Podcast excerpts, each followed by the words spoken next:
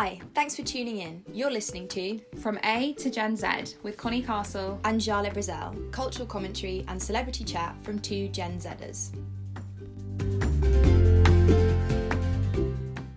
So, Shah, how was your holiday? It was lovely. I went to Cornwall. It was, yeah, it was a splendid time, apart from the seagulls there are absolutely vicious. Have you been? I've been to Cornwall, yeah, but I have a thing about seagulls. I actually hate seagulls with a passion. They dive bomb. Really, for Yeah. those chips. For those chips, for those snack. pasties, for those ice Uh, creams. ice which Is so weird, yeah. I had to. I was having an ice cream, and I had to stand with my back to the harbour wall and like have someone else like scan the skies because they're so beady eyed and they will gosh. come for you. They are actually horrible. I remember when we went to Broadstairs, like I think it was maybe two years ago. They're actually mental there in Broadstairs because it was like the hottest day of the year or something, and so many people pack onto that beach. So they really know, and everyone like, Hunting eats their. Yeah, everyone eats their sandwich or their fish and chips, and I was eating half of my Marks and Spencers. Um, I think it was it was chicken and avocado sandwich that I bought at Victoria Station. Fun details for you there, and a seagull like swooped on me basically and knocked the literally knocked the sandwich clean out of my hand onto the ground and then it and its friends dived onto the sandwich and friends. ate it literal cannibal seagulls Yeah, because chicken. Oh chicken God, they yeah, ate eating the one of their fellow birds and some avocado which i would not think a seagull would like personally That's scandalous and vile. They're horrible though. They're so big, they're absolutely huge literally and they sort of dog. swagger around a bit. They're unapologetic, which obviously birds don't have to be apologetic, but I think I'm very used to pigeons. yeah who are scared they'll Yeah, jump out of the way a seagull exactly. will not jump out of the way will it No, it'll stand its ground. Anyway, so it was lovely, but also scary. What's been interesting you recently, Connie? Well, um, recently I've seen the new hashtag of hashtag secondhand September. I mean, we're actually well into September now, so this is kind of old news, but it's still going on. It's ongoing. um, and this hashtag is basically encouraging people to only buy secondhand clothes in September. Is that vintage or charity shops or both? I think both. Mm, okay. Um, yeah, I think any kind of secondhand. Um, so yeah, people are. I, I think a lot of people are encouraging like charity shops because then obviously the money goes to charity. But um, also Depop stuff like eBay. Oh, true, yeah. Um, you could go for those. There's a lot of options. Um, yeah. So this is kind of in response to the whole backlash against fast fashion, which we've seen a lot over probably the last year, maybe two years. Um, uh, a statistic that I have is that every single week, 13 million items of clothing end up in UK landfill, and 336,000 tons of used clothing are sent to landfill each year. The, the stats are phenomenal. It's Whenever I read about it, I'm just overwhelmed. Yeah, because uh, honestly, before a few, I mean, probably six months ago, I didn't realize that clothing ended up in a bin. Yeah. I didn't realize that it was like an environmental issue at all. Yes. So it does really shock me every time I see things, um, and especially with the kind of the the rise in popularity of brands, fast fashion brands like Boohoo, um, Missguided, Pretty Little Thing. Um, yeah, for anyone who doesn't know, the idea of fast fashion is basically it's like cheap um, fashion that you wear a couple of times and then you dispose of. Yeah. So for a night out, you buy a new outfit and then you get rid of it because you're not going to wear it again. Um, and especially with brands like Boohoo, where sometimes a dress will be like five pounds, six Yeah. pounds, the quality probably won't be very good. So But it is cheap. That's the it is thing. cheap. Yeah, you So- get what you pay for. Well, but- exactly. But equally, I mean, if that's what if that's what you can afford for a night out and Mm-hmm. it looks good for like, that duration of time, you can see why it's so appealing. hundred percent. But For then- students, for young people, exactly. Yeah. Um. So how do you, how do you feel about secondhand clothes? Well, personally, I'm not the best. Like, I'm not the best person to talk about it in terms of. Like, I don't have a squeaky clean record of buying loads of secondhand clothes. I I don't love charity. I don't mind charity shops. I don't love vintage shops because I do feel like they smell like dead Mm. So people many clothes. so many people say this. So many people have Yeah. an issue with the smell, and it is true. they have a specific. It's not necessarily a horrible smell, but it's just like a secondhand clothing smell, Yes. and I don't love it. And I do. I know it's a, a like a universal thing, but you have to work harder in charity Yes. shops and vintage shops to find things that you like and things that are in your size and like things like it's just more difficult to find it because it's not a Mm. whole rack of one t-shirt that you like the color of Yeah. whatever in multiple sizes it is just a bit more hard work and i'm just probably lazy to be honest um but i have recently started selling clothes on depop because i moved house so i wanted to get rid of things and i think that has kind of brought me round to secondhand clothing a bit more hmm. because I think the slight problem I have with it is that I think of it as like dead people's clothes. That sounds really sorry, that sounds really gross, but because obviously when people die, a lot of the time you just No, it's put clothes in a charity shop, and I don't like. I just find it a bit creepy thinking Yeah. that you're wearing something. I don't know, but then Depop because you can see that it's like a Right. girl our age kind of thing, Yeah. modeling her like top shop trousers. I don't feel as weird about it. But I know I just have to go over that. And I haven't bought anything yet in September, bought any clothing. And I'm going to try and pledge not to buy any first hand clothes. So, Oh, so make a public statement. You heard it Now I here put it out there. Stick to it. It's kind of bad. um, yeah, but if anyone is interested, I've got a few Instagram accounts that you could like go for a little stalk um, and see if it interests you. So a few infor- there's a few informative accounts about like fast fashion and um, and slow fashion, which is now the kind of like alternative. Um, so stories behind things is a good Instagram, as well as remember who made them, which is it's about fast fashion, but it's like focused a bit more on the manufacturing. So it'll be like making sure that your um people are getting fa- paid fair wages, which is actually another thing that we haven't even touched on about fast fashion that um often the people that make it are not Yeah. earning a fair wage, as well as like Trash is for Tossers. A good Instagram. Then uh, Venetia La Manna as well is really good. She posts like informative stuff as well as her own fashion choices. And then a couple of people like Harmony Youngs and Chloe Helen Miles are really good for like fashion inspiration because they choose the slow fashion options. Um, so Harmony Youngs is like wearing always vintage Yeah. clothes, and she has more of a vintagey style, so it's quite nice to get inspiration if you're thinking about that.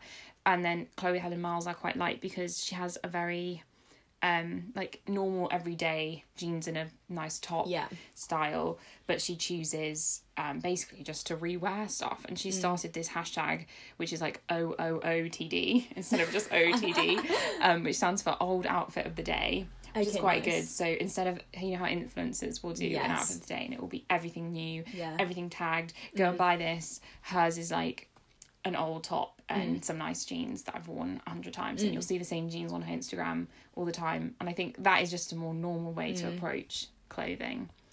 Um, yeah, and I also with sustainable, the sustainable fashion thing has become a bit of a like a brand in itself Yeah. um, and a lot of brands like Lucy and Yak or whatever, um, kind of ha- have profited off the hype, Yes. and then are now basically, I mean, obviously they are sustainable and that's great, but basically buying new clothes isn't very sustainable, and it's not very um like slow fashion friendly. So buying secondhand is basically the best thing after the best thing which is just wearing what you already have. That is always the most sustainable option. Just don't buy as many clothes. Um yeah. So that's Thank you for those. any thoughts about that? You are a vintage lover. Yes, I am. I mean, I have I have a I was about to say a complex relationship with this, but that's putting it a bit strongly.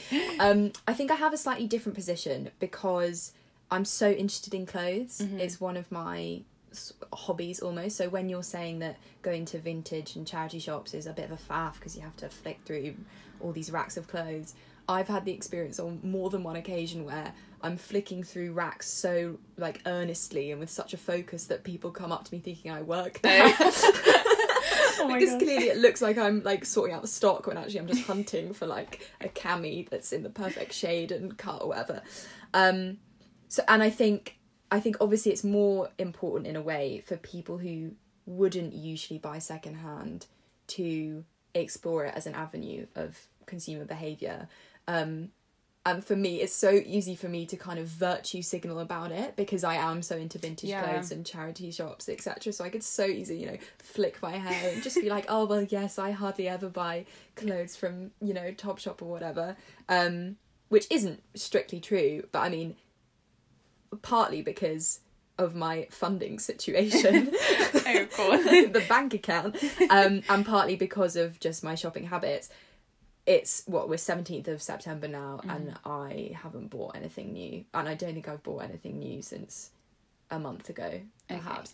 That's and that good. would be that last purchase was in a charity shop as well Oh my god. So- excellent. well yeah but that's what I mean is when, when I when I say stuff like that it's like oh my god you're amazing like, you're so noble and brave um but for me it isn't a massive effort so I don't think it should really be commended like that because Yeah. I've just got into this habit and that's what I'm interested in and it's great that that fits in with the whole sustainable model but fundamentally I think it's more impressive um, and a more honourable pursuit if people who wouldn't normally be doing that try and see how it goes um, so thank you for all those recommendations that's absolutely fantastic Yay. So, Ja, did you read anything good when you were on your holidays? I did. I read Zadie Smith's new collection of essays called Intimations, which are all basically about life during the pandemic and during lockdown. I think a lot of people have been reading them recently. All the proceeds of the book goes to charity. Oh, Um, nice. so and it's a very slim um, book, and the essays are both they're very kind of punchy and to the point. Um, I mean, as you'd expect from Zadie Smith, it's beautifully, really sensitively written. Um, a phrase that stood out to me was that she calls the pandemic the global humbling, which I just thought was an excellent way of putting it because it has. It's basically taken everyone down a peg or two in various ways. Um, and she links she links her experiences of the pandemic out to a lot of different wider political issues. So the first essay is a lot about the performance of gender. Um, she talks about her sort of tentative hope that this experience will mean that America is more amenable to adopting universal healthcare than it has been in the past. Um, and as you'd expect from a writer and a teacher of creative writing, um, she also talks about writing as a job and a craft and being creative during a time when the outside pressures of society are kind of so intense. Um, so I wanted to read a little bit where she talks about that. She says, Writing is routinely described as creative. This has never struck me as the correct word. The part of the university in which I teach should properly be called the Controlling Experience Department. Experience, mystifying, overwhelming, conscious, subconscious, rolls over everybody. We try to adapt, to learn, to accommodate, sometimes resisting, other times submitting to whatever confronts us. But writers go further. They take this largely shapeless bewilderment and pour it into a mould of their own devising. Writing is all resistance, which can be a handsome and sometimes even a useful activity on the page, but in my experience turns out to be a pretty hopeless practice for real life. Which I thought was fascinating because it encapsulated that feeling that I think a lot of people had in the past few months where you have to reach a level of acceptance when everyone is going through something so challenging at the same time. You want to be able to push back in some kind of way, but in fact, sometimes it is the better and more healthy path to just try and accept the difficulty of everything and kind of put Yeah, one foot in front of the with the other. exactly as much as you can. Um i mean in general it was an intriguing time to read it because it brought to the forefront of my mind loads of the thoughts and behaviors that everyone had during lockdown which is only a few months ago now but i'd completely forgotten about so she talks about struggling to fill the time in a day Yeah. which I remember so vividly as a thing when you can't go outside that much and it can really feel like the walls are closing in and everything is quite Yeah. Um, but also you can't really bring yourself to do any activity because the whole environment was so stressful and the news was absolutely mental, etc. Um, I think the most useful part of uh, the collection was her chapter about relative suffering, um, which she uses the meme of I think you might have seen it. It's the meme of Mel Gibson in a director's chair, and then Jesus is sitting next to him, but an actor playing Jesus is sitting next to him covered in blood. And the caption is um, me explaining how hard lockdown has been to friends with young children. Oh, you think your time has been tough, but like imagine if you had a two-year-old and a four-year-old running around, and you're trying to work, work, as well. yeah, etc. And your partner is trying to work, blah blah blah. Um, but her point about that was was very sensitively drawn, I think, which was basically that it's worth remembering the times when you feel like the equivalent of Jesus in that meme. Mm-hmm. yeah, when you feel like things can't get any worse, because it means that you don't automatically dismiss other people in positions of privilege when Mm-hmm. No, yeah, they say a similar thing. So she, I mean, the classic I remember is that everyone was saying, you know, I'm absolutely fine because I have a garden and I'm really lucky and etc. Oh, yeah. Which is true, but doesn't really negate that it can still be very difficult for reasons that aren't necessarily tied to your economic privilege. You know, Yeah. um, uh, but I, I was thinking about you when I was reading it because you had to like quarantine more recently than anyone else. Yeah, I had to do two weeks um, self isolating in July, basically the middle of July, Yeah. because I like accidentally came into contact with someone with the virus. Um, so yeah, it was. I in some ways I think that period was worse than the actual Mm. lockdown for me because. Um, Firstly, because everyone else was going out and going to the pub because that's when everything had reopened, and I did kind of feel like I was missing out, even though I wasn't really missing out. It Mm. was like one or two friend events that I missed, and the other um, the other reason what what was the other reason now that was more difficult um i can't oh it was because during actual lockdown i was trying to do my finals so i had Oh, something of to do course, every day yeah. whereas during in july everything had happened and i Yeah. think that was actually when i was was that when i was waiting to get my result and so it was just Mm. all like there was nothing to do in the day because that filling the time of the day i did have but i was also always meant to be working in Yeah. lockdown so it was kind of like just get back to work. Yeah. If I had to fill the time of day, it would be working. But yeah, when I had self isolate, I watched a lot of TV. Is that when you watched The Real Housewives of Beverly Pretty Hills? much nine seasons. I've watched it all. um, yeah. It was I mean it was I can't complain because all I was doing is sitting and watching TV, but it was boring. Yeah, And it does kind of get you down being in the house all day. yes, Does. exactly. Especially when everyone else, as you say, can be doing stuff that they like.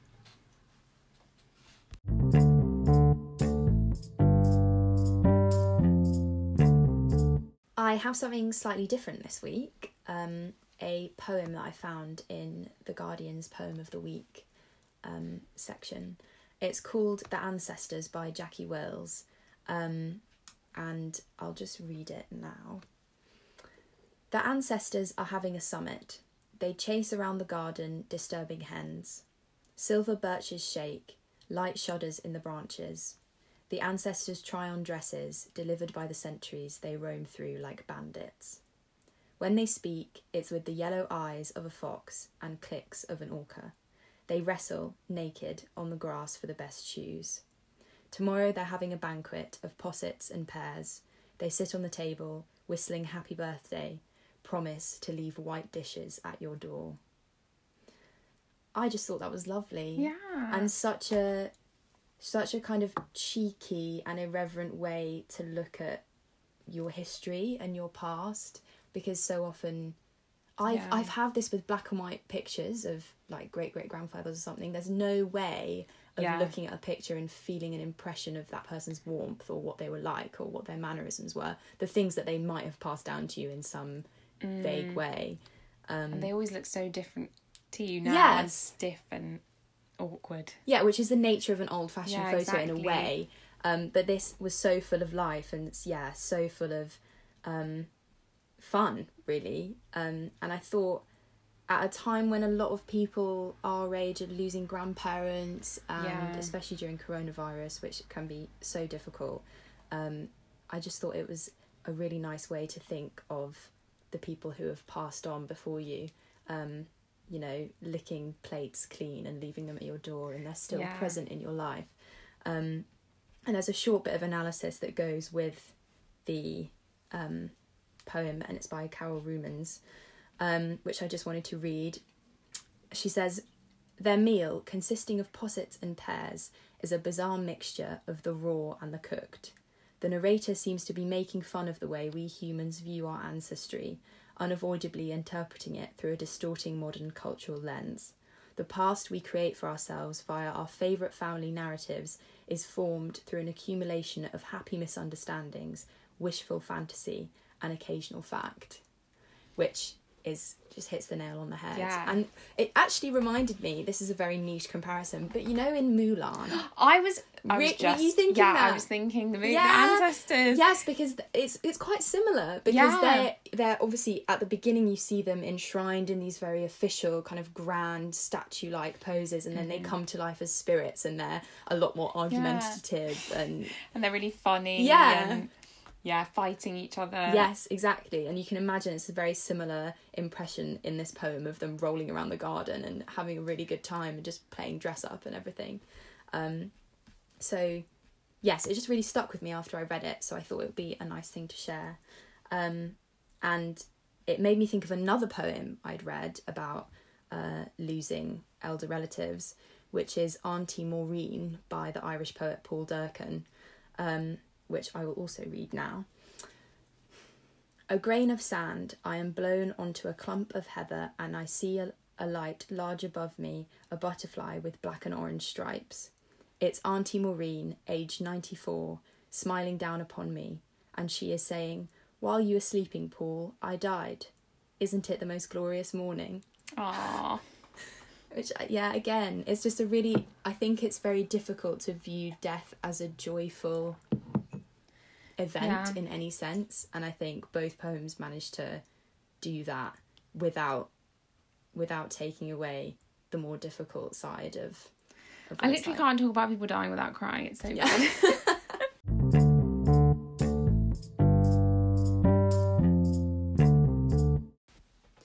So it's that time in the podcast. Let's talk about sex, baby.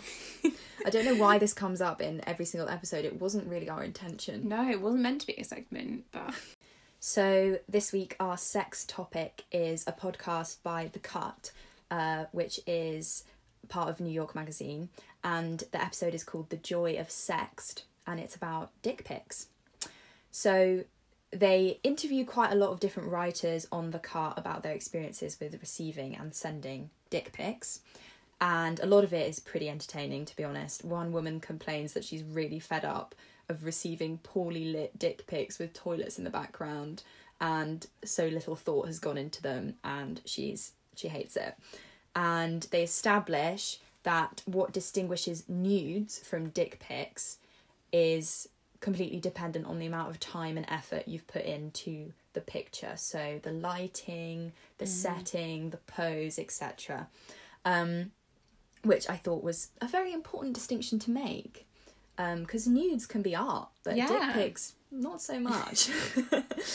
um, but what my main takeaway from it, which I thought was fascinating, was that it raised some wider issues about when men feel sexy and why that makes it more difficult for them to take a sexy pic. yeah. It's because they they establish that because men are so rarely seen as sexual objects in culture in general, it's much harder for them to to perform being sexy, if that makes sense. Whereas for women, like uh, through advertising Yeah. and you know like celebrity culture and music videos and everything, there's so many poses and behaviors and even like expressions that you can make like that is seen as being sexy. Yeah. Whereas for men, there's hardly any. Yeah, it's so weird actually. I asked um a male friend because I when I heard that, I Mm. was really surprised and I thought like there must be a time when men like feel sexy in Yeah. their day or whatever. And he said he never feels sexy. Oh, pretty much no. never. Yeah, tragic, don't you think? Because I I feel that there are so many points um just like just in normal life when you feel a bit like oh yeah I feel sexy today Mm. Yeah. like when you go on nights out with Yeah. your friends getting dressed up Yeah. um doing your makeup When you've had like that that good level of tipsiness where you look in the mirror and you're like, wow. hundred percent the best. yeah, just so many. I feel there's so many times when when women do Yeah. feel sexy, and maybe there's just not that opportunity for men. I'd never Yeah. really thought about this before. I'd love to read a survey about that. About Yeah. like when when do you feel sexy? Yeah, and if it's different for people who have different sexualities, like maybe True. straight men feel Maybe gay men. Ha- it's a whole different ball game. Yeah. but I have no idea. Um and once we were speaking about this podcast, you mentioned something absolutely shocking that I can't wait to hear about. Yes, so uh, hold the phone, guys. Yeah, buckle up. My mum was recently sent a dick pic. can't believe this. yeah, so so basically, she it was actually ties into our our last um topic, which was selling selling your clothes on the internet. Um, she was selling something on Facebook Marketplace, and it actually happened to be one of my skirts. It was like a, just a red. I don't know, denim mini ish skirt. And so she listed it on Facebook Marketplace and got um somebody messaged her, like a random guy, um, and was said, "Is this skirt available?" And she initially responded, "Yeah," because she just saw someone had messaged, and then she realized it was a man, Oh. and was kind of like, "Eh, Yeah. that's a bit weird. Why does he want to buy this girl's skirt?" Um, so then she said, "Oh, no, it's no longer available," right. and then he just sent her a dick pic with no No context. no no context, no comment, no nothing, just a pic of a dick. And what was the fallout from that? Um, she was she was like scarred. She was, it was so funny. Yeah. I remember coming home and she had this really weird expression on her face. She found it really funny. She wasn't Yeah. like traumatized and, and sad, but yeah, she It is a bit of a she was shock, so. I mean, she was so surprised when she opened it, and Yeah. yeah. Also, I mean, you probably don't want to know, but it was a gigantic penis. Oh my I think it was. she said she said to me, she was like, "It's huge," and I was like, "Mum, don't." um, I don't think it was. Re- I don't think it was. I- don't know if I could say it wasn't real, but I don't think it was that man's penis. I see, I think it was either digitally enhanced, like on the phone, or like a porn star or something. But it was it was a traditional. It wasn't like a well lit, great nude. Okay. It was just a dick and The a angle from floor the kind of oh, vibe. Okay, the tr- yeah, the traditional. Yeah. Okay, that's very interesting. But that's kind of has aggressive overtones. I feel. Yeah. As in, like, why aren't you sending me this skirt? Just have a pic of my dick. yeah. Yeah, she was really struggled to understand it. She was like, "What was he turned on by the skirt?" Yeah. Like, it just really, really. no, but. I think that's less to do with anything sexual and more to do with just like I'm gonna offend you You're a by random woman on the internet. yeah. Have a pic of this. Facebook dick. Marketplace. Yeah. Come on. Yeah.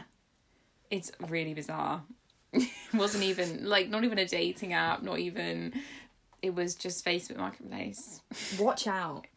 Be vigilant, guys, and tell your mums um, to beware of the dick pic. Can happen to us all.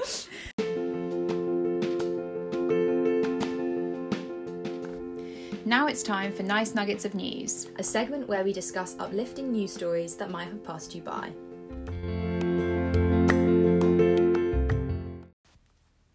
Right, what nuggets have you got for me today, Connie?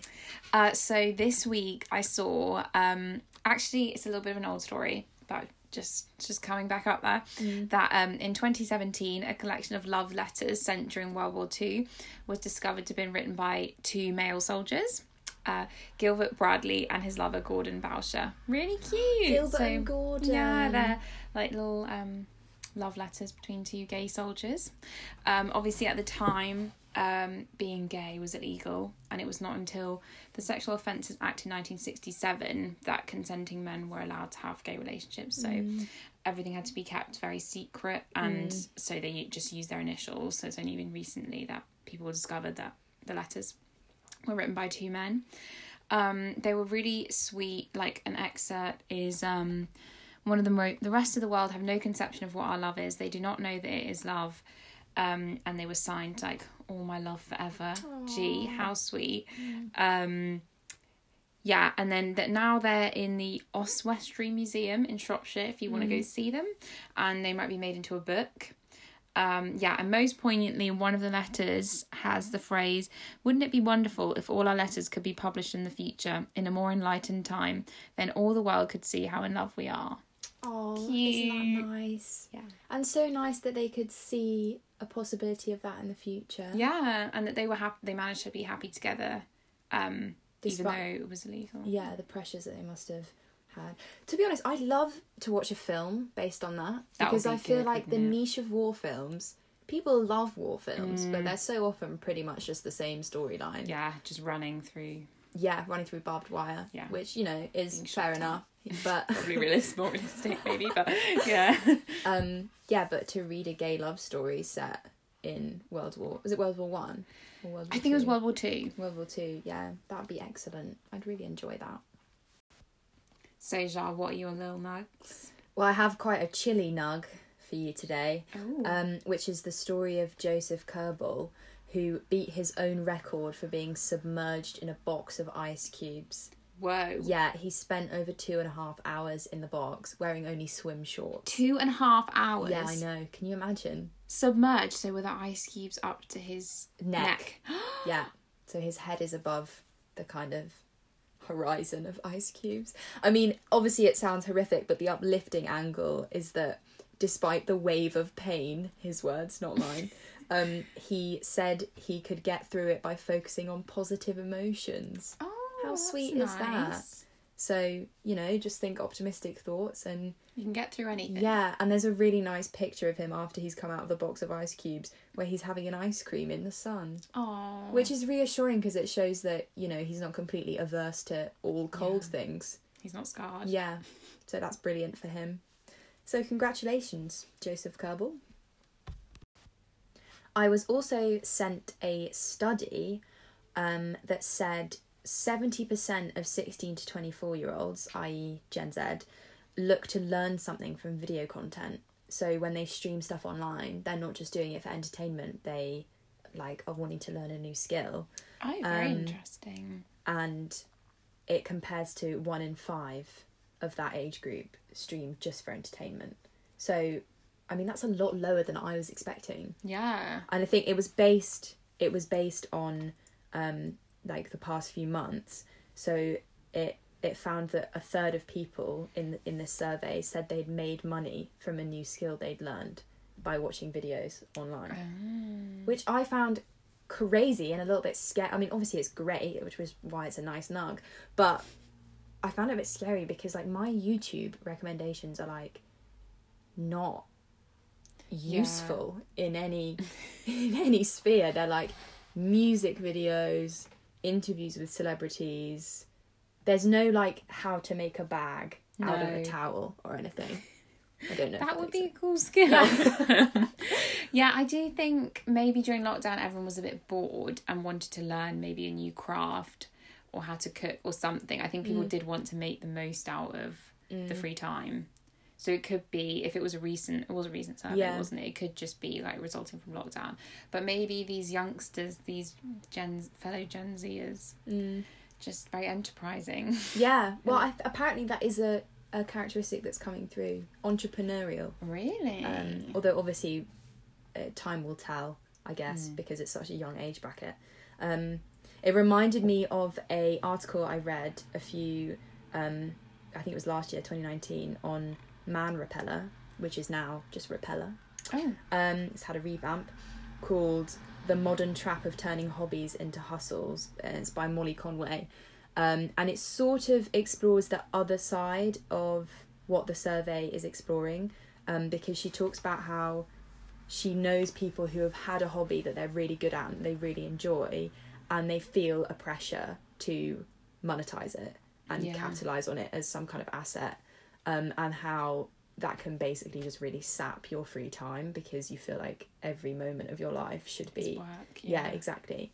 Um which i don't think is the case for people in our age bracket. I think she was talking about people who are slightly older. Um but it did make me think about this whole attitude to streaming that we're now not just in like a netflix and chill phase of consuming content. We're Mhm. now in a like no i need to improve myself. Um well i mean we personally aren't yeah, I don't think I. but yeah, clearly. Yeah, but the in rest of general. our generation. Mm.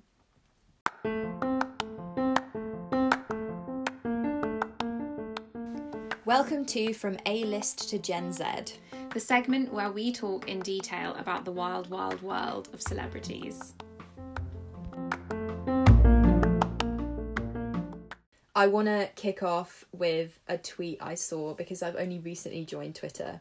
So, in fact, this might be a very regular occurrence and I've just it's just on my radar now. Um, but Cher tweeted on the 7th of September and this is a verbatim quote. I wish Trump every moment of suffering he's brought our country, every moment of pain he's caused our people, and for every vet he's called stupid or a loser, may he never draw an easy breath. May their parents, siblings, spouses, children, haunt his every worthless, empty cowardice breath. I just thought that was phenomenally powerful. Is really, yeah, it's really something. It's like a curse. yeah, it's strong. Yes, That is quite a lot to wish on somebody. I know. And also, the capitalization really hits home. A lot of it is capitalized. Yeah, the punctuation is a bit um haphazard, Yes, I'd say as well. Yeah. Uh, odd things are capitalized. Trump isn't, but Mm. then moment, brought, country. Yeah, maybe there's some analysis Oh. to be made there. Yeah, maybe I you bet can make there a is. connection. I think I don't think it's a coincidence that he isn't capitalized. Yeah. It shows her clear disdain Mm. for him. It's just absolutely spellbinding. It was like it's a spell. I would believe if Mm. Cher was like queen of the magical realm. Yeah, So, and this is like some black magic. Yes. she's cursing upon him.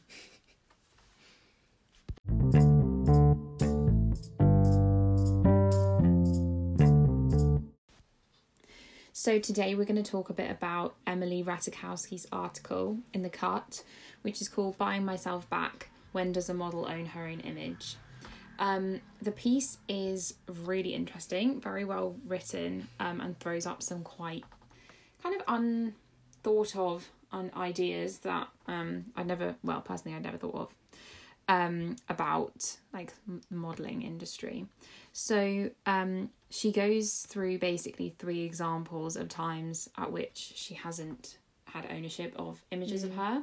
So one is um, an image that the paparazzi took when she was walking down the street with flowers covering her face that she posted on Instagram story for which she was sued for $150,000 in damages.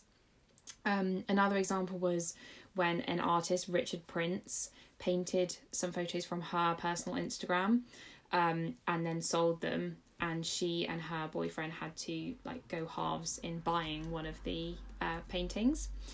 And the third example was a an editorial shoot that she'd done when she was, I think, either nineteen or twenty years old Yeah, very young. um, with Jonathan Leder, a photographer. Um, she wasn't paid for the shoot at all. Uh, she was never even reimbursed for the travel costs. Um, and he took photos of her that he then kept for years and published uh, recently, many years later, in a book called Emily Ratajkowski.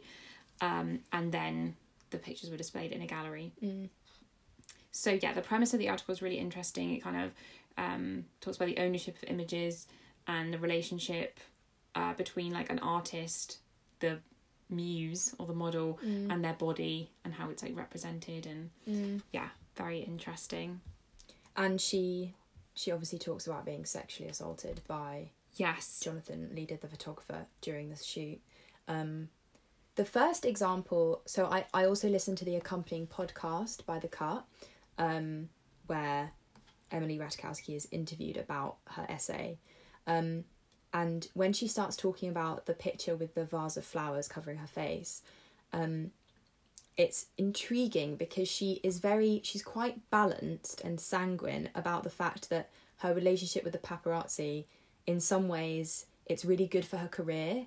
The example she uses is that if they get a picture of her when she's walking her dog and she's in like a really cute outfit, she might get like an article in Vogue about her street style and then that boosts her profile and it's Right. like good for bookings. Um but also it's obviously really difficult to be walking around the whole time and paparazzi like hounding you and her with the vase of flowers in front of her face was she posted it to her instagram story basically to make the point that like she's trying to hide from them sometimes and they're always there which makes the whole suing case um kind of horribly ironic in a way Also, have you seen his his response Oh, to yeah. the article? Um, Jonathan Leder's response yeah yeah, because obviously he's been pretty pretty defamed like defamed, I don't know. He's been called out for basically being a bit of a rapist and for being for posting like anyway, profiting off these images that she doesn't want out there. He wrote um as a response to her article, this is the girl that was naked in Treats magazine and bounced around naked in the Robin Thicke video at that time. You really want someone to believe she was a victim? oh my god honestly is that not just just classic um victim blaming and like slut shaming um But what's so shocking about that is that that shows such a lack of awareness of how of like the cultural point that we're at now that he thinks that's like a valid excuse or a valid Yeah. point to make is I just don't understand what like what environment you're coming from because Yeah. you just must have no idea about the general attitude to that kind of thing. yeah it's just so different like posing posing in one magazine or in a video where you see the shots and you're happy with it And you get paid. you get paid yeah. Um it's so different to somebody taking pictures you don't get paid then they publish them with your name all over Yeah. them use your profile to Yeah. basically boost their profile Mm. and then you don't profit from any of it and it's like naked intimate pictures of her Mm. it's just Well, and also you have to undergo sexual assault for yeah that to for that and then the memory of that is like tinged in the photos Yeah. just Although. I have to say, I feel really conflicted and quite guilty about this, but as as a celebrity figure, my attitude towards her, I would say, was quite hostile because of the blurred lines video that she mm-hmm. appeared in, which she's always defended as a decision, sort of along the same lines that she speaks about in this piece, that she was paid for it and she felt safe on the shoot and it was a lot of fun and you know she had a good time doing it mm-hmm. which is completely fair enough but I do you remember for our when we left school for our like leavers do, I they played blurred lines and I remember like marching up to the DJ in absolute outrage, Oh, really? being like, "Can you turn this off? Like, what's wrong with you?" Um, it was a big thing it was it was yeah, all the time on the radio yeah, but the day. lyrics are like they're really horrible. ridiculous just and so so I felt bad because I I did have a negative attitude towards her because of yeah her appearance in that video. it's such a demeaning video Yeah. as well like it's just gross yeah. the whole thing But it just this really throws up how even though we might see that and she's so obviously like a sexual object, Mm-hmm. sh- she clearly didn't fit. Like she felt that she had so much more autonomy in that video Yeah. than she did around the same time when when she was doing these pictures with Jonathan Leder. yeah So, yeah, it's it's it's a really conflicting issue. definitely Um, and the best part of the podcast, I thought, where she was speaking about it, was she's asked what lessons there are to be gained from her experience and her talking about it. Um, and her response is that she, up to this point, she's been really aware that we're living in a patriarchal society, and her attitude had been that she was just going to capitalize on her body to make money and be a success, which is fair enough in many ways. I mean, she's won the genetic lottery, so you know, she's yeah she's Yeah. pretty good looking yeah, exactly. Um, so yeah, you might as well. But she said that this had slightly altered her viewpoint because she's now realised that as a woman, there's only so much control you can have, and once you hit that limit, like there's nothing you can do about it, which is what she had in the experiences that she's writing about here. Um, and her quote at the end was that you carve out control where you can find it, and that she feels that there's powers in there's a power in telling her story, even if the truths in it are really inconvenient. Um, so yeah, I mean it's really blown up. Everyone's talking about it yeah quite rightly, um, and I think I think it's excellent that they've chosen to to run with that essay, and it's apparently one of a collection that she's got Oh, coming out. Yeah, so I'd be interested to read others when um, they become available. So, Jar, have you seen the tragic news that Keeping Up with Our Kardashians has been cancelled? Yes, of course, of course, I've seen this. It's been all over. I was about to say the news, but obviously it's just the news outlets that we follow. Um, yeah, ending in 2021 after 20 seasons.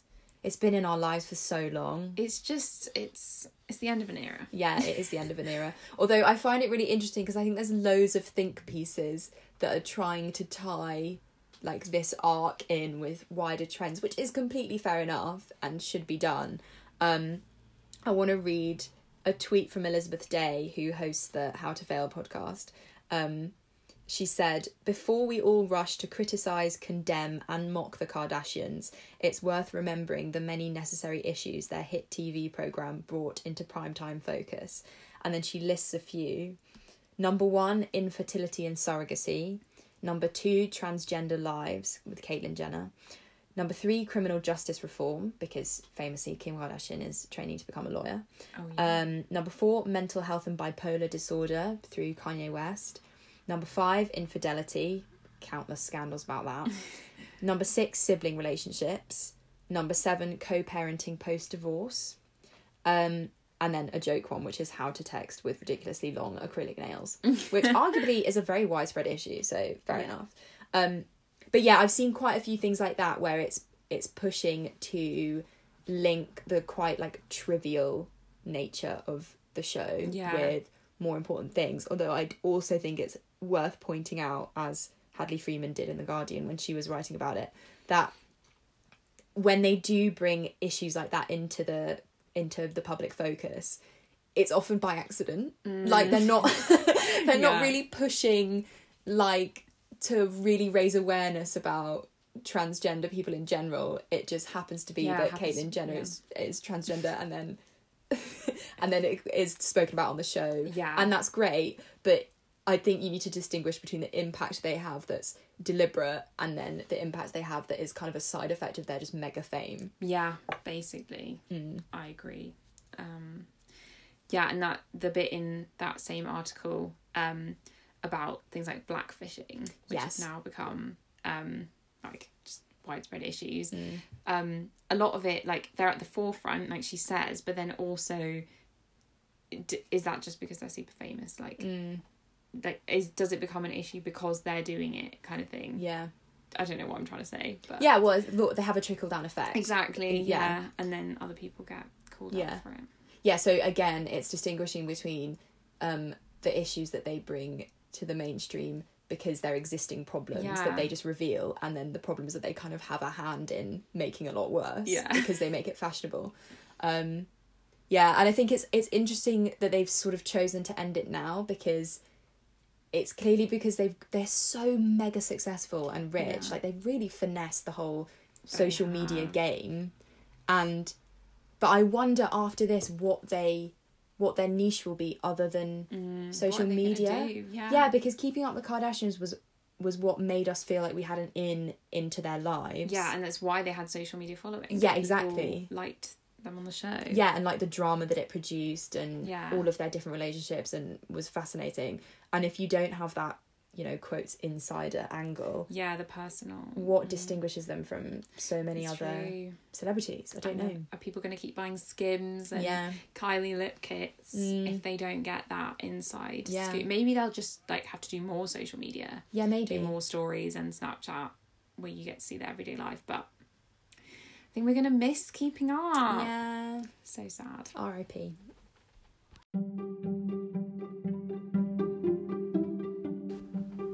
And now on to Whack or Woke, where we rewatch pre 2010 TV series and films. And see how they hold up from a Gen Z perspective.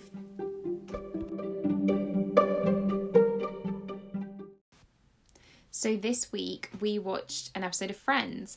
This is series 9 episode 6, the one with the male nanny.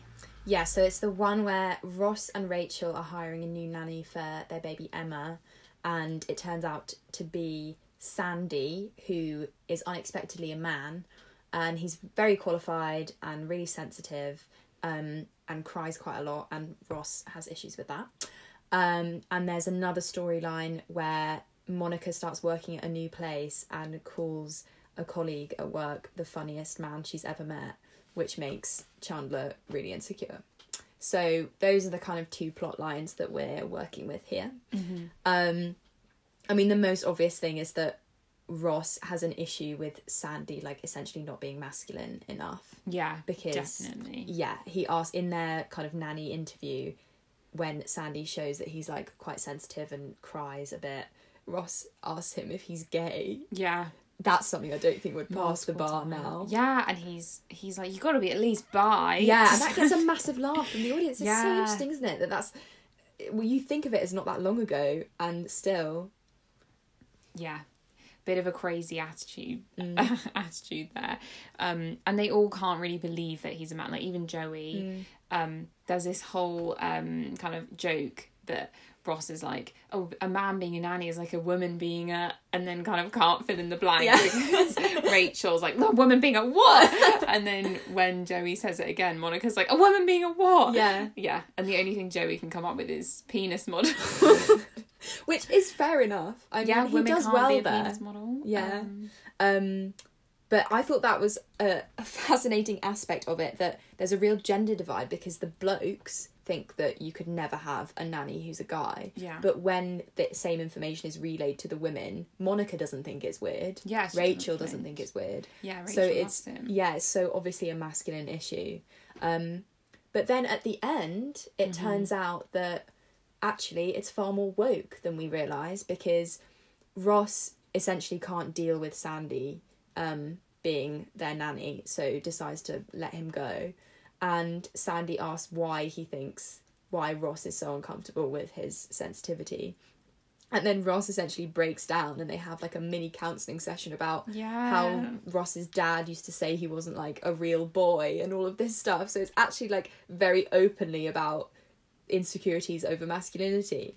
Um, but this the other plot that's ongoing about Chandler being Mhm, kind yeah. of sensitive about the fact that Monica thinks someone else is funnier than him.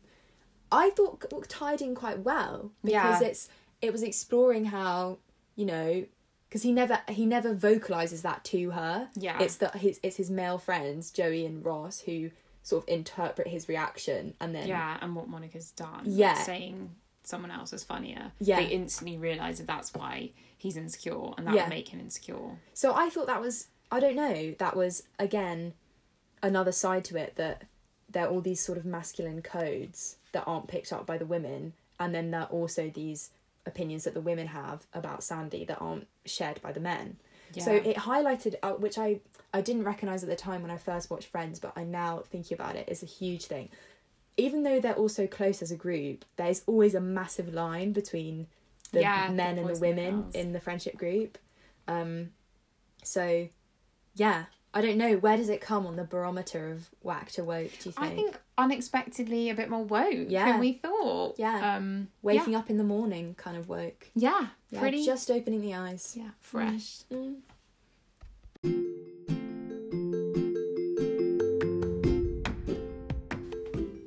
That's it for this week. We have now launched on social media, so please follow us at From A to Gen Z on Instagram, From A to Gen Z with Connie and Jala on Facebook, and at From A to Gen Z Pod on Twitter.